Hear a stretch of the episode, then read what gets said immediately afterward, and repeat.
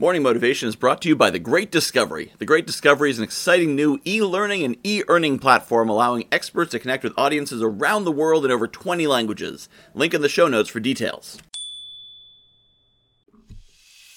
Good morning, my friends. I'd like to share a story with you that I got from Dr. Tim Jordan on his podcast, Raising Daughters. So if you are a parent, especially a parent of girls, but even of boys, I highly recommend his podcast. It's Dr. Tim Jordan, Raising Daughters.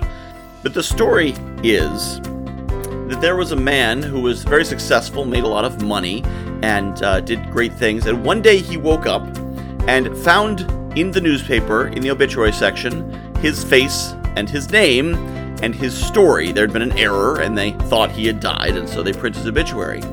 And while he thought himself successful, the obituary talked about all the people who had died in his company and who had died because of his inventions and all the destruction that happened, and he was called the Merchant of Death.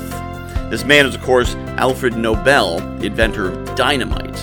He thought that dynamite would solve problems by being a more stable form of nitroglycerin for mining and industrial operations, but in the course of learning to create it, there were a lot of accidents. And then, of course, dynamite was a powerful weapon, which was used to kill a lot of people on purpose. And this woke him up and made him realize his legacy was death and destruction and misery. And that's not a legacy he wanted. And so he dedicated his fortune to peace and scientific advancement. And thus we have the Nobel Prize.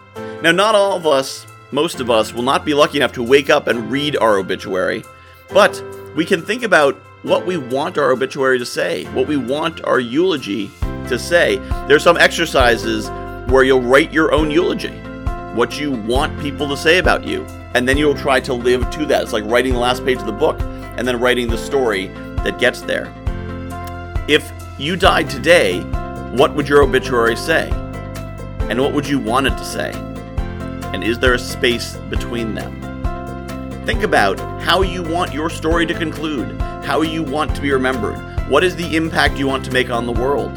Write it down. Talk to your friends, talk to your family, and then make sure you are living the life that will take you there. There's still time to get where you want to get to. How do you want to be remembered?